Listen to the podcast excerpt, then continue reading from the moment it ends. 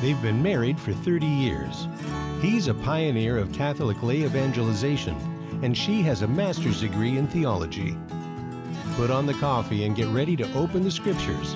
It's time for Bible with the Barbers. Now, here's Terry and Mary Danielle. Well, welcome. Welcome to Bible with the Barbers on this Friday. This is, um, good morning. It's the 22nd. Today's the 22nd. because Yesterday was St. Matthew, the 21st. Today is the 22nd of September. And I know, I'm sorry, Terry's not in studio with me today, but um, we have a joyful, um, joyful duty of helping with our grandchildren. And it is such a joy. So we want to pray and we want to ask the Holy Spirit for light and we want to glorify God for the works that He has done. It is noon. So we pray the Angelus to glorify God for the incarnation, the Son of God really became man and lived among us. Let us never forget. And he still dwells among us in the Holy Eucharist. In the name of the Father, and of the Son, and of the Holy Spirit. Amen. The angel of the Lord declared unto Mary, and she conceived by the Holy Spirit. Hail Mary, full of grace, the Lord is with thee. Blessed art thou among women, and blessed is the fruit of thy womb, Jesus. Holy Mary, Mother of God, pray for us sinners, now and at the hour of our death. Amen.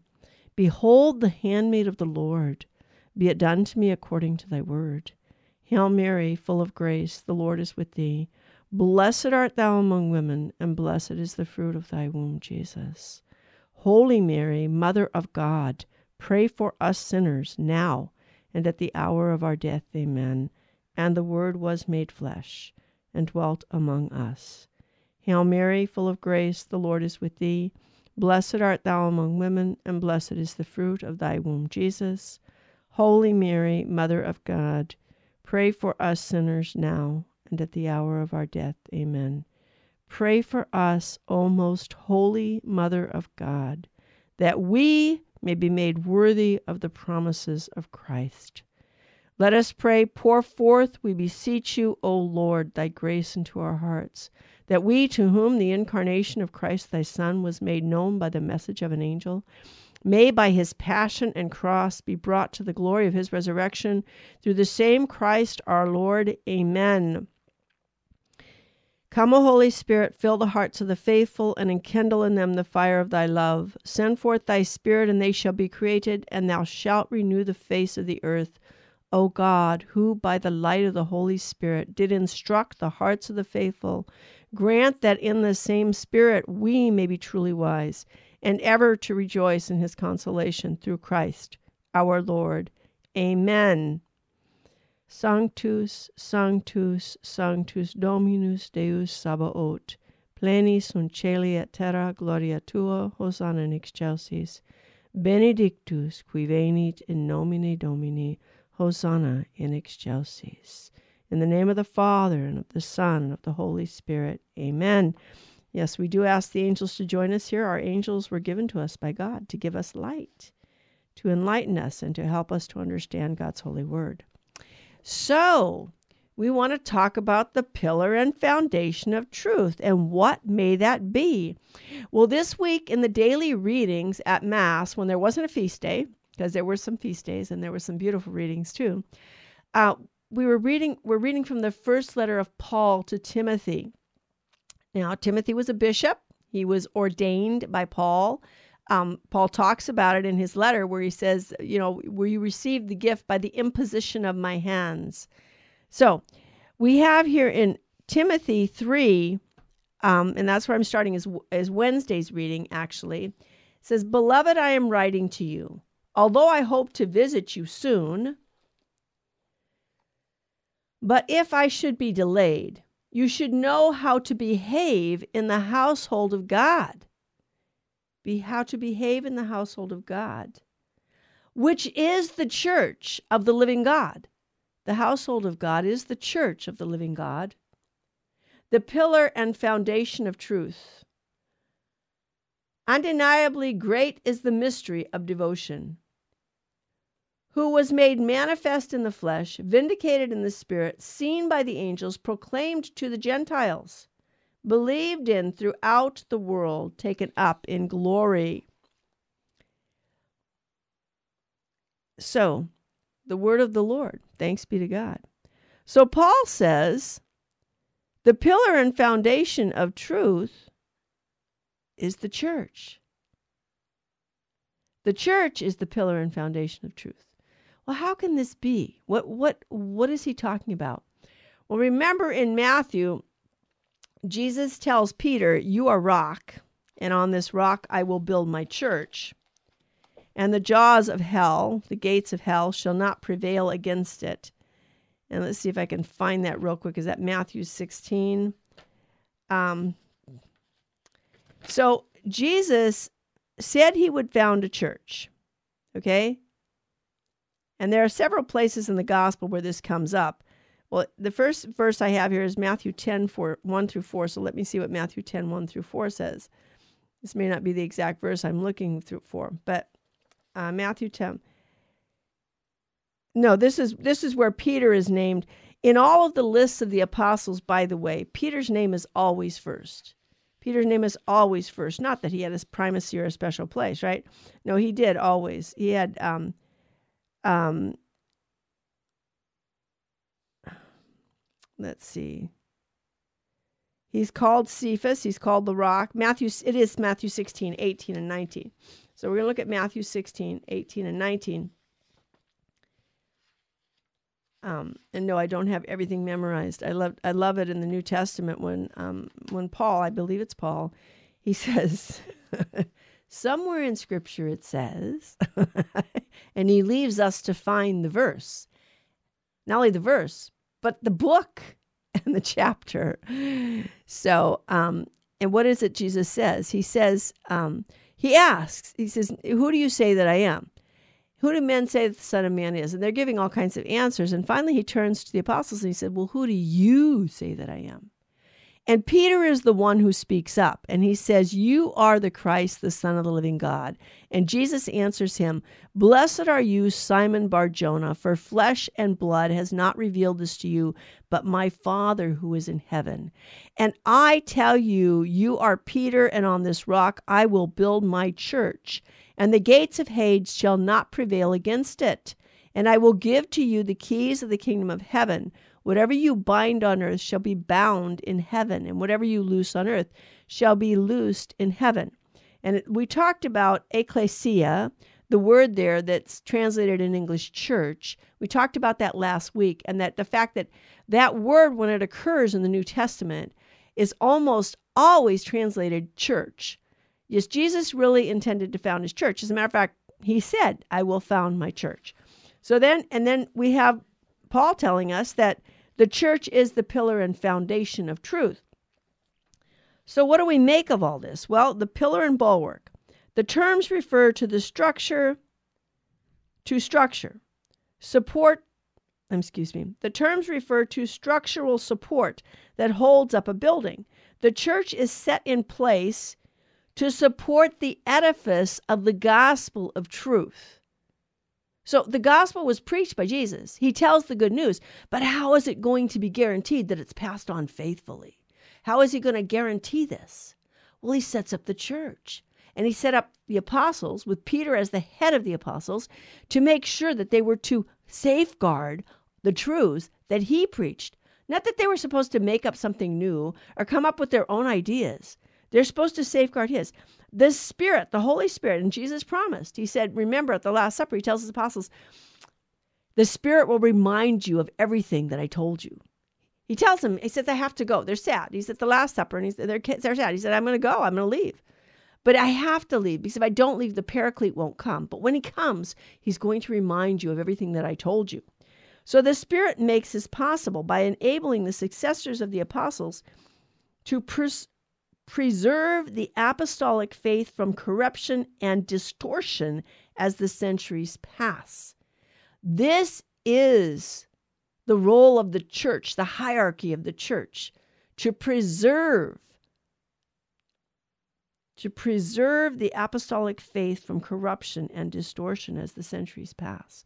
Not to come up with a new church, not to come up with a new idea, not to come up with new dogma, there can be no new dogma. Yes, there's development of dogma. We can come to a deeper understanding, but a deeper understanding never contradicts or does away with the past understanding. We're always rooted in the past. It's kind of like we as human beings. Does anyone out there, do any of us think we're not rooted in the past? Bishop Sheen had something to tell us. If you think you're not rooted in the past, check tonight and see if you have a belly button. You are rooted in the past. You didn't make yourself. God made you, and your parents cooperated in that action, and you depended on them.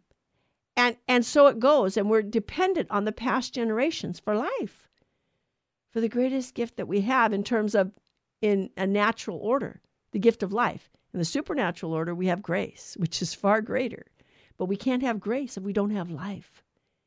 We have to have life first. So God gives us life. And we are connected to the past. And so is the church. The church is connected to the past. It didn't just suddenly appear at, you know, 400 years after Christ died on the cross. It was there from the beginning. The church is the pillar and bulwark of faith. So, and the apostles are to pass on this apostolic faith and keep it from corruption and distortion. Without this protective grace, the bishops of the church would be no more than fallible human teachers unequipped to fulfill the mission granted them by the Lord. Other passages suggest that Paul may envision the leaders of the church as the pillars and foundation stones of God's living temple. Oh my goodness. Well, you know what? that music just comes too fast. I, I somehow we just have to slow time down. Maybe not. Maybe not. God is good. Thank you for listening. Thank you for joining us. Please share the app with all your friends and families. Get to your local stations to pick up our shows. Virgin Most Powerful Radio depends on you to get the word out there that we're there. We'll be right back with more. Now, back to Bible with the Barbers. If you have a question or comment, Call 888 526 2151. Here's Terry and Mary Danielle. Welcome, welcome back to Bible with the Barbers. It's Mary Danielle and her guardian angel, and hopefully the Holy Spirit. And please God, you know, it's not about my words and it's not about my teaching. This is where we want to know what Jesus taught us. We want to know what is that sacred deposit of faith that he left to his church, that the church is supposed to safeguard and pass on. And that's what we're talking about specifically today. The church is the pillar and foundation of truth. Yes, in Second Timothy, Paul does say, 2 Timothy 3:16, he says, "All scripture is profitable to build up the man of God." He doesn't say only scripture. He says all scripture. And by the way, when Paul writes all scripture, remember every every scriptural passage has first its first meaning is its literal historical sense. And the only scripture they have at that point are that the, is the Old Testament. The New Testament scriptures haven't been pronounced upon yet by the church. By the way, the Old Testament scriptures hadn't been pronounced upon either, but it was recognized that the Holy Spirit had inspired authors to write down the truths of salvation that that God had passed that God was revealing to his people. You know, God is God and we are not. And it's interesting, you know, we, we think, oh, well, you know, we just, God just leaves it to us to kind of muddle through and fuddle through and not give us any direction or guidance. Well, no, in the Old Testament, God chose a specific people to be peculiarly his own. And through that people, he meant for the Jews to bring him to the nations, not to, to go away from him and go to the gods of the nations, to the false gods, to worship the demons. They were supposed to bring the nations to him. And again, the church is supposed to do that. We're supposed to bring the nations to God. We're supposed to bring all peoples to God. And by the way, that mandate didn't stop at any time. And read uh, Agentum, I think so, Agentum, Agentum, I think. It's the Second Vatican II council document, very short, the relationship of the Catholic Church to non Christian religions. It's a short document, but it's very, very clear that we have a mandate from Christ to bring Christ to all the nations, to every people, to every religion. We're all supposed to be informed by the revelation of God to us. So we're talking about the church as the pillar and foundation of truth. And so Paul tells us that um, without the protective grace, the protective grace of the Holy Spirit, the bishops of the church would be no more than fallible human teachers, unequipped to fulfill the mission granted to them by the Lord. Other passages suggest that Paul envisions the leaders of the church as the pillars and foundation stones of the living God's temple, of God's living temple, excuse me, of God's living temple. Um, and he, he quotes, they quote here Galatians 2 9. In Galatians 2 9, we have Paul has gone up to Jerusalem with Barnabas, and, and, it says, And when they received, excuse me, when they perceived the grace, that was given to me, James and Cephas and John, who were reputed to be pillars, gave to me and Barnabas the right hand of fellowship, that we should go to the Gentiles, and they to the circumcised. So James, Cephas, and John, who are reputed to be the pillars, gave us the right hand of fellowship. And then you have in um, Ephesians 2:20 Paul writes, built upon the foundation of the apostles and prophets, Christ Jesus himself being the cornerstone. But the foundation is the apostles and the prophets. So the apostles and the prophets become the foundation of the church, of the and which of which Christ is the cornerstone. Okay, and then we have some paragraphs, beautiful paragraphs. And remember, the Catechism of the Catholic Church, and we've talked about this before. Father Glenn Botton, who is a convert to the Catholic faith, said that even as a Protestant, he was using the Catechism of the Catholic Church to prepare his sermons, a Protestant minister, Episcopalian priest, to prepare his sermons because it was such incredibly profound commentary on the scriptures. And in paragraph 171, it says, The church, the pillar and bulwark of truth. That's that quote from 1 Timothy 3:16. Faithfully, the church faithfully guards the faith which was once for all delivered to the saints. She guards the memory of Christ's words. It is she who, from generation to generation, hands on the apostles' confession of faith. As a mother who teaches her children to speak and so understand and communicate, the church, our mother, teaches us the language of faith in order to introduce us to the understanding and life of faith. And then in paragraph 171, no, that was 171. That was paragraph 171 of the Catechism. In paragraph 768, it says, so that she can fulfill her mission, the Holy Spirit bestows upon the church varied hierarchic and charismatic gifts in the way and in this way directs her Henceforth, the church, endowed with the gifts of her founder and faithfully observing his precepts of charity, humility, and self denial, receives the mission of proclaiming and establishing among all peoples the kingdom of Christ and of God. And she is on earth the seed and the beginning of that kingdom. It's not that Christ preached the kingdom and we got the church, as somebody sarcastically or um, how do you call that word? Um, um, oh gosh. Some people say it with, well, you know, Jesus preached the kingdom and we got to know the kingdom of God on earth is the church. They're one and the same. And the church is to faithfully pass on what Christ gave us. It's not, you know, it's not like she has to invent some new gospel. She doesn't have to invent new moral teachings. She needs to bring every generation, each new generation of human beings have to be brought into conformity with God's will, with God's law. It's not that we recreate God's law. We can't just say, as unfortunately some unfortunate prelates in the in the Catholic Church. Apparently, there's one who has actually said, "Oh well, you know, the church has been wrong for two thousand years on the sexual morality." Well, no, I'm sorry with all due respect to your office, you're wrong. You know, even if all the bishops of the church were preaching against the gospel, we don't follow them. We don't go to another gospel. Remember, at the time of Arius, at the time of the Arian heresy, as much as 70% of the bishops of the Catholic Church had embraced the Arian heresy. The Arian heresy rejected the divinity of Christ. It also, by the way, rejected his humanity in terms of a, I, he was a third kind of creature. He wasn't really a man, but he wasn't God. He was created. And he was somehow brought into Godhead, but not really God, but not really man because he was a third kind of creature that God made special. No, that's not what the church had always taught. And yet 70%, over 70% of the bishops were deceived by that teaching.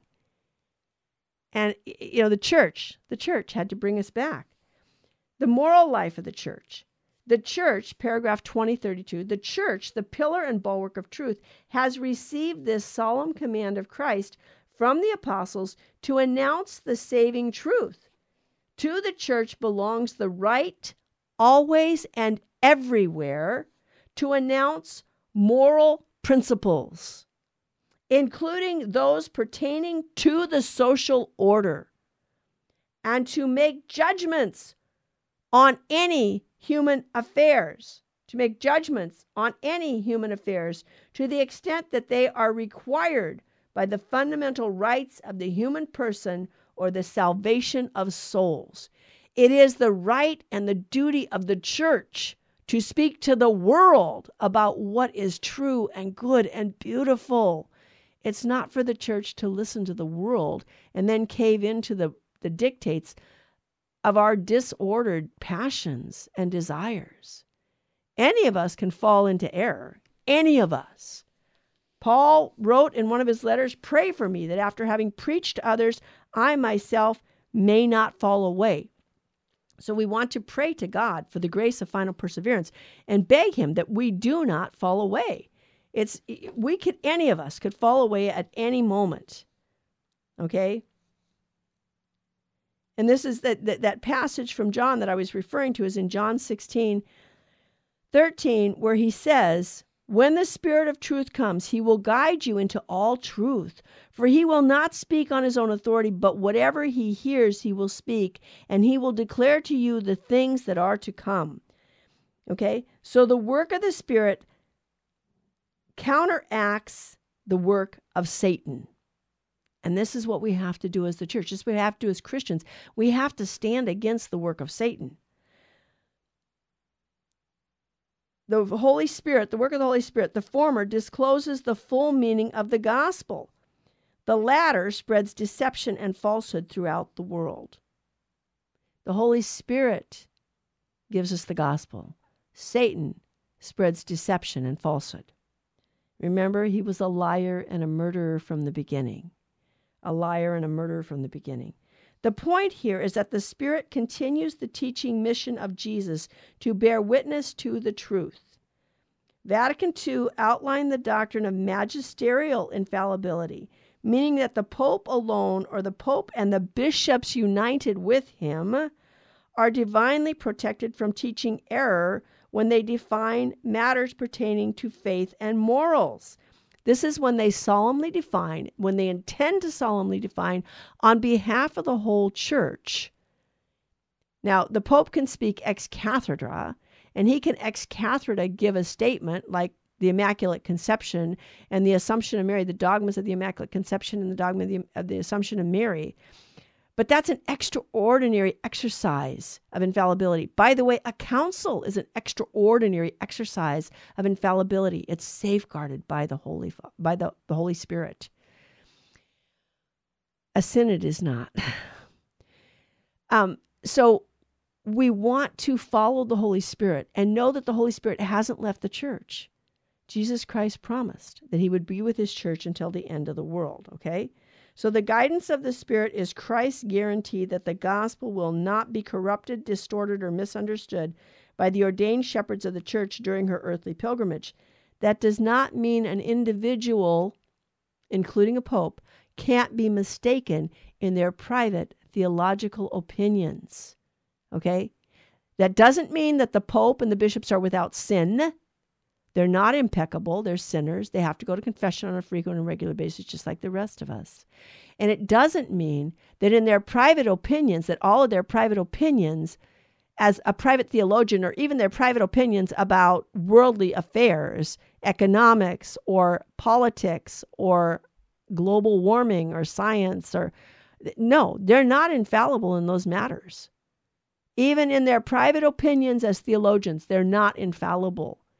It's only when they speak on behalf of the entire church and they intend to teach as shepherds of the church.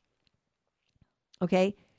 That the, God gives them this charism of infallibility, and, and the bishops are infallible when they are in union with the Holy Father who intends to teach on behalf of the whole church and intends to faithfully safeguard and pass on the sacred deposit of faith. And yes, there is a sacred deposit of faith that Jesus left to his church. The church is the pillar and bulwark of truth. Don't go away. Please ask everybody to join us today on Bible with the Barbers on Virgin Most Powerful Radio. Now back to Bible with the Barbers. If you have a question or comment, call 888 526 2151. Here's Terry and Mary Danielle. Welcome, welcome back to Bible with the Barbers. And we're looking at uh, 1 Timothy 3, um, verses 14 through 16. And it, it, talks about the mystery of our religion. And of course, part of the mystery of our religion is the foundation of the church. The church is the pillar and bulwark of truth. But then there's also what? The, the, the reality that God became man. I mean, how often do we stop? We should say the Angelus three times a day. The church encourages us to pray the Angelus three times. Don't just say it, pray it. Think about it. Think about this reality. God Himself became man. God, our God became man. This is what is distinctively different in Christianity than any other religion, right? And why? Because he was manifested in the flesh, vindicated in the spirit, seen by angels, preached among the nations, believed in the world, taken up in glory. And so we have what? We have the incarnation of God. Um, and, and God became, you know, this is belief in the incarnation of the Son of God is the distinctive, distinctive sign of Christian faith. By this you know the Spirit of God. Every spirit which confesses that Jesus Christ has come in the flesh is of God. Such is the joyous conviction of the church from her beginning Whenever she sings the mystery of our religion, he was manifested in the flesh. He was manifested in the flesh, and that was saying, it's, you know, that's here. Paul is quoting this Christian hymn in in Timothy, and then we have in paragraph um, twenty six forty one, address one another in psalms and hymns and spiritual songs, singing and making melody to the Lord with all your heart. Like the inspired writers of the New Testament, the first Christian communities read the book of Psalms, prayed the book of Psalms, sang the book of Psalms, I might add, in a new way, but in a new way, singing in, in it the mystery of Christ, recognizing that the Psalms were foretelling the coming of Christ. In the newness of the Spirit, they also composed hymns and canticles in the light of the unheard of event that God accomplished in his Son, his only begotten Son, the second person of the Blessed Trinity, the Word of God. God is a trinity of persons, he's not a solitude unto himself.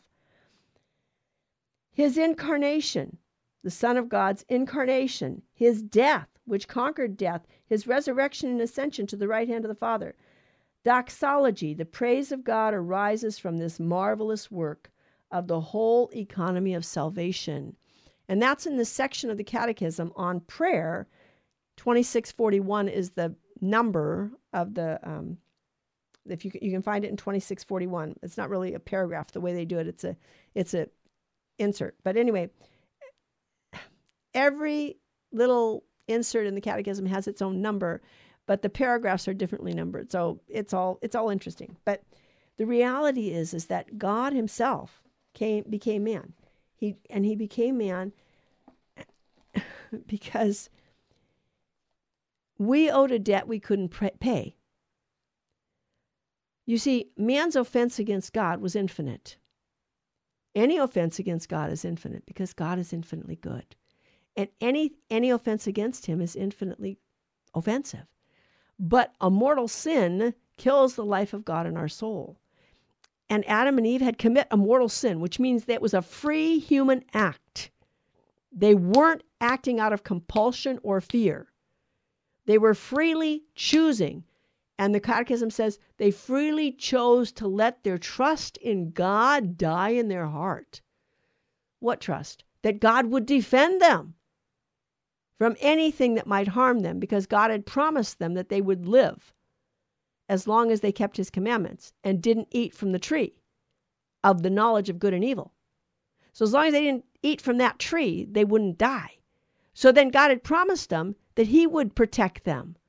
And what happened when they, instead of calling on God, when the serpent starts talking to Eve, Adam and Eve are there together, instead of calling on God, Adam lets Eve carry on this dialogue with the serpent. And as he speaks, they let their trust in God die in their heart. They let their trust. God isn't going to defend us, He's not going to protect us. As a matter of fact, God's keeping something from us, and we're going to find out what it is. How sad. They already knew goodness. They already knew God. They already were in mystical communion with God through grace. They could speak to God freely. And they let their trust die. And by doing so, they commit a mortal sin and cast the life of God out of their soul. It was a free human act. They freely chose to do what they did. No human person can pay to God the price for their soul. As a matter of fact, I think that was in today's reading. Um, and it's just that's today's reading is also from Timothy, and it's just um, oh darn it, I, I don't see it right here, but I want to I do want to talk about this too. Today's reading is from Timothy because we have to go on in that letter to Timothy. How are we supposed to behave? What are we how are we supposed to act? And and I've skipped the part where he talks about bishops and and what are the qualifications for bishops. Maybe we get back to it. But in 1 Timothy 6, 2c through 12, teach and urge these things. Whoever teaches something different and does not agree with the sound words of our Lord Jesus Christ and the religious teaching is conceited understanding nothing, and has a morbid disposition for arguments and verbal disputes. From these come envy, rivalry, insults, evil suspicions, and mutual fractions among people with corrupted minds who are deprived of the truth, supposing religion to be a means of gain. Indeed, religion with contentment is great gain. We gain eternal life. For we brought nothing into this world, just as we shall not be able to take anything out of this world. If we have food or clothing, we shall be content with that.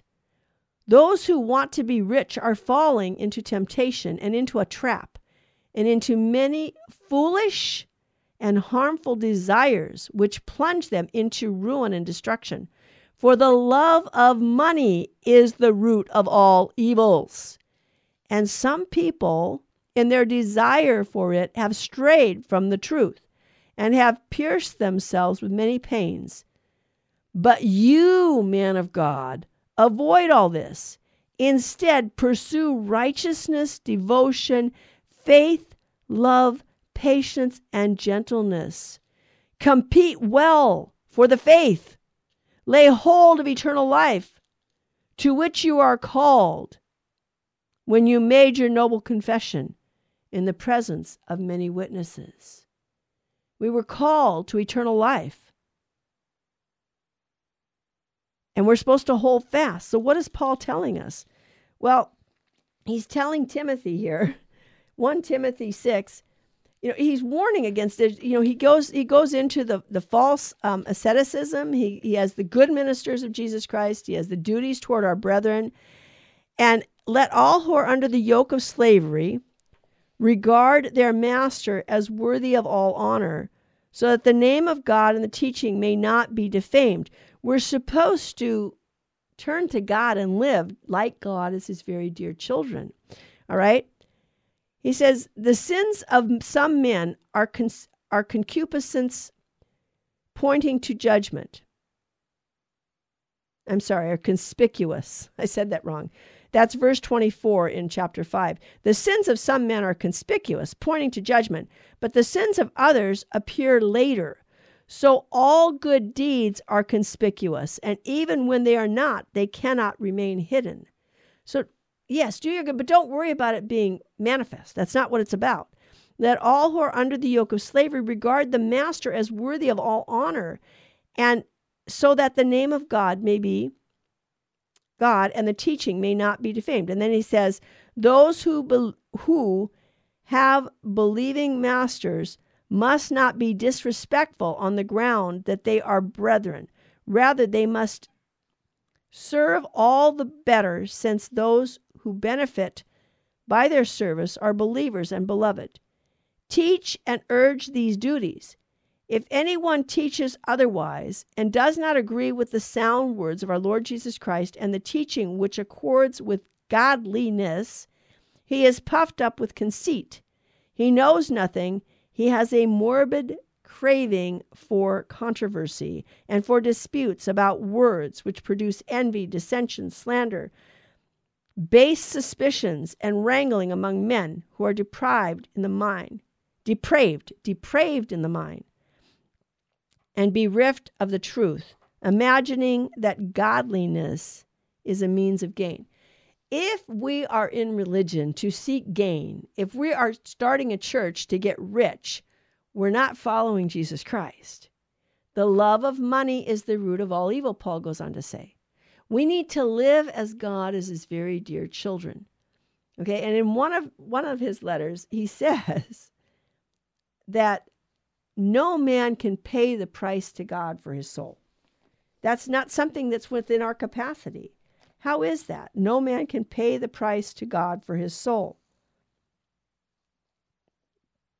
And that might have been yesterday um, from the letter to the Ephesians, where he says, Brothers and sisters, I, a prisoner for the Lord, urge you to live in a manner worthy of the call you received, with all humility, gentleness, with patience, bearing with one another through love, striving to preserve the unity of the Spirit through the bond of peace, one body and one Spirit, as you were also called to the one hope of your call, one Lord, one faith, one baptism, one God and Father of all, who is over all and through all and in all. But the grace was given to each according to the measure of the gifts. And he gave some as apostles or prophets, and others evangelists, others as pastors and teachers to equip the holy ones for the work of ministry, for the building up of the body of Christ, until we attain to the unity of faith and the knowledge of the Son of God. That, by the way, is from Ephesians. And the music is coming back. So we will be back with more commentary on Now, back to Bible with the Barbers.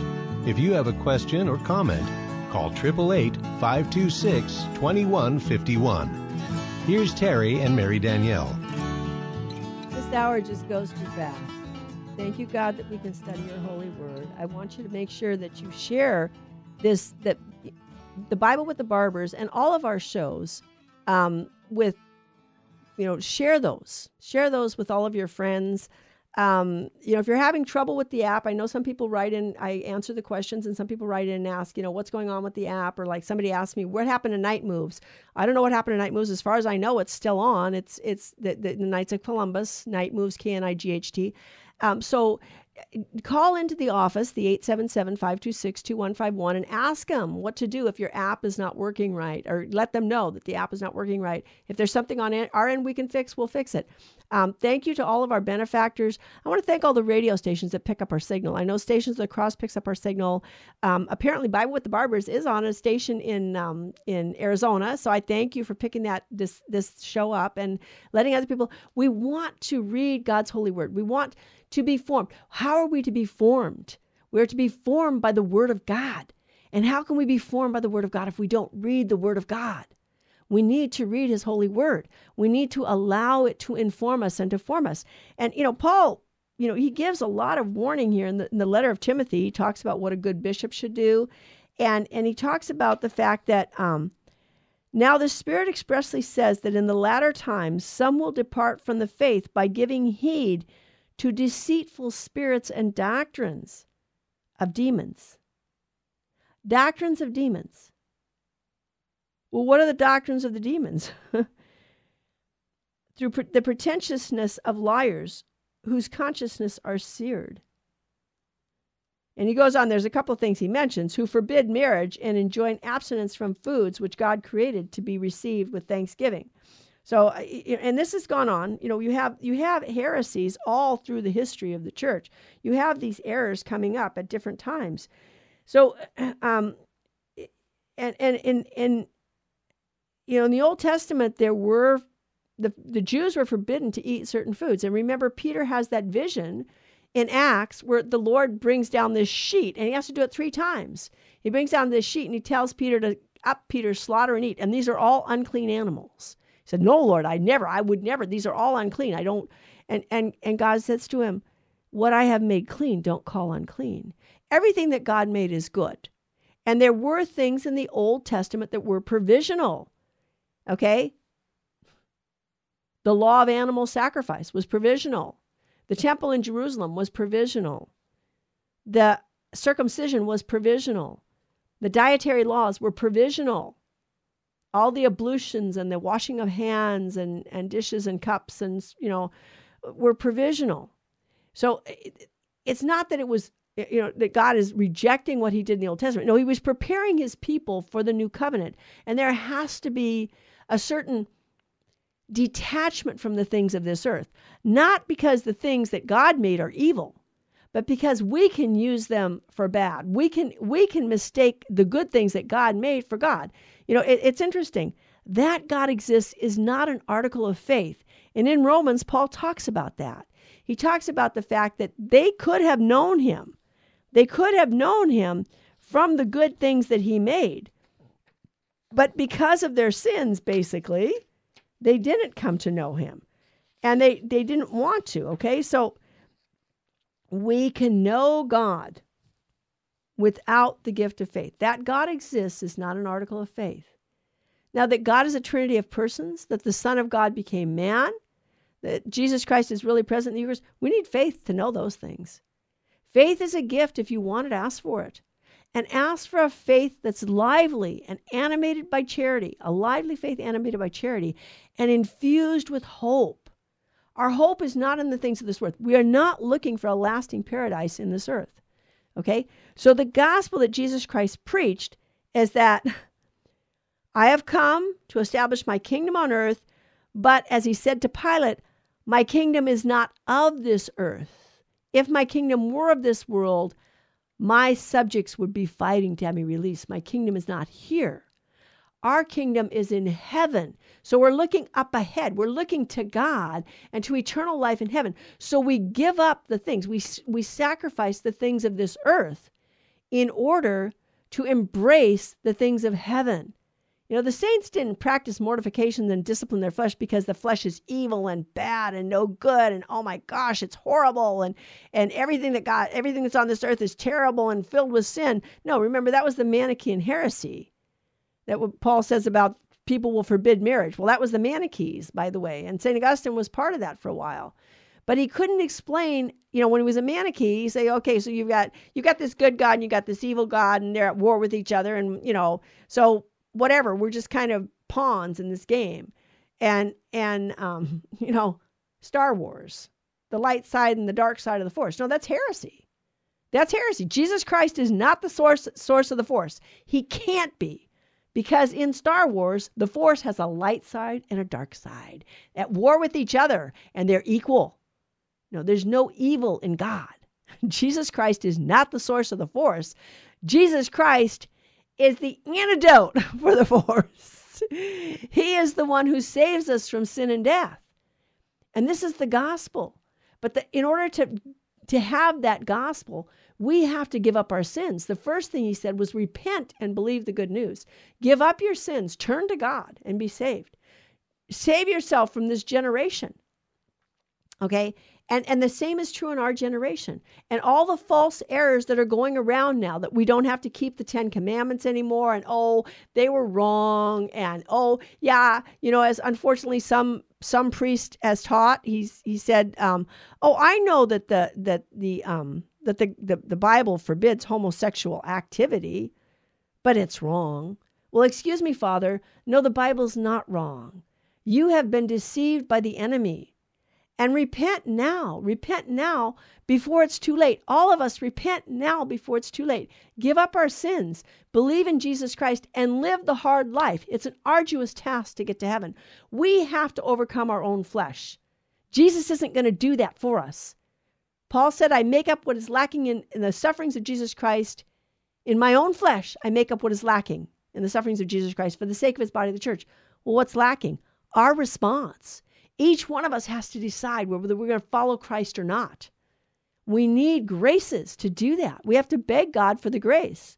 Beg God for the grace to respond to his word and to be faithful and not to try and bend, fold, and mutilate. I remember one time in a cartoon it said, yeah, there there are 11, 11 commandments, and, and and somebody's going, what? Wait a minute, there are ten commandments. No, didn't you ever learn the eleventh? Do not bend, fold, or mutilate the fo- the previous ten. oh, don't bend, fold, or mutilate the previous ten. The ten commandments that God gave. Don't try and distort them and make them fit to your whims. That God exists is not an article of faith I mentioned. Socrates in what was it, 3 385 BC or he lived before Christ. Socrates came to the knowledge that there is one God. Through the use of the light of his reason, he understood that there is one God and that God is transcendent and that if we want to know God, we have to live a disciplined, virtuous life. Read The Last Days of Socrates by Xenophon. I wouldn't. You can read Plato if you can read Plato. There's the Last Days of Socrates by Plato.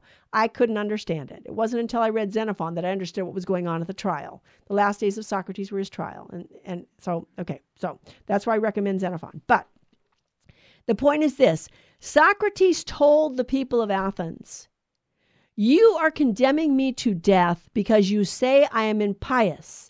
And you call me impious because I say that God is one, He is transcendent, He is other. And if we want to know Him, we have to live a disciplined, mortified, virtuous life. Even the Greeks understood virtue.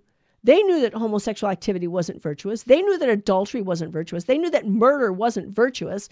I mean, who says we can't legislate morals? That's what we legislate. You know, you can't kill people, you can't steal, you can't you break into people's homes. You can't beat people up. What are our laws but the legislation of morals? And now we live in a world where people want to legalize murder. And now it's not just, you know, first it was the murder of the innocent and the unborn who couldn't defend themselves. And now it's the, Demo- that certain political parties and certain political people are promoting chaos in the streets. Go out and riot. Go out and be. This is horrible. This is disorder. This is from Satan. He was a liar and a murderer from the beginning. So that God exists is not an article of faith. We can know that through the light of our reason, unaided. But that who he is in and of himself, yeah, we need faith for that. Faith is a gift. Ask for it. God, please give me that lively faith animated by charity to which it is given to conquer the world, the world, the flesh, and the devil, that I will not give in to the demands of my own flesh. Remember, we have concupiscence.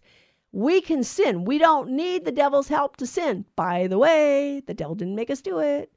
That's why we go to confession, because it's my fault. Through my fault, through my fault, through my very own fault, not somebody else's. I sinned through my fault, through my fault, through my very own fault. Each one of us has to take responsibility for our actions. We're supposed to behave like God as his very dear children. That hasn't changed. And no matter what, we have to pray for the church right now because the church is going through a trial, a purification. The church is going through a dark night because many of the leaders in the church, prominent and the ones who are being listened to the most, oftentimes, are not speaking the truth. They're not speaking the gospel of Jesus Christ. And they're preaching an anti gospel. And some of them are actually saying, um, things like, well, you know, the Bible's been wrong all this time, and the church has been wrong in promoting the Ten Commandments all this time, and and um, uh, we have to start a new church and we have to start a different church and uh, doctrine can change. No, doctrine can't change. Doctrine can develop. We can come to a deeper, fuller understanding. But that deeper, fuller understanding can never contradict what was in the past. We are connected to the past. So let's read our scriptures every day. Let's be rooted and grounded in Christ. Let's be faithful to his teachings. Get your catechism of the Catholic Church, study it. Read the footnotes of the church, the, the councils of the church, and the footnotes in the councils, by the way. Ad Gentes, read it. That's one of the one of the documents that people misquote and try to prove that Vatican II was teaching error. Read it. And read the read the footnotes, please. So thank you for listening to Virgin Most Powerful Radio. Thank you for promoting Virgin Most Powerful Radio everywhere you go, because I know you all do. Thank you for sharing the app with all your friends and family and church members and whoever, your neighbors, your enemies, whatever. You know, we all want to get to heaven. We all want to be in heaven. We shouldn't have any enemies. There may be people who don't like us, but we should love everyone and desire the salvation of all men, just like God does. So, thank you for joining us. I hope you will join us again. Please, God, I'll be back next week with more on Bible with the Barbers. Um, and thank you for supporting us with your prayers, your sacrifices, your sufferings, and those who support us financially. We do need your financial support. And I know it's hard times, and I know our country's in darkness and financial collapse. But you know what? Trust in God and let all others pay cash. Thank you. God bless you.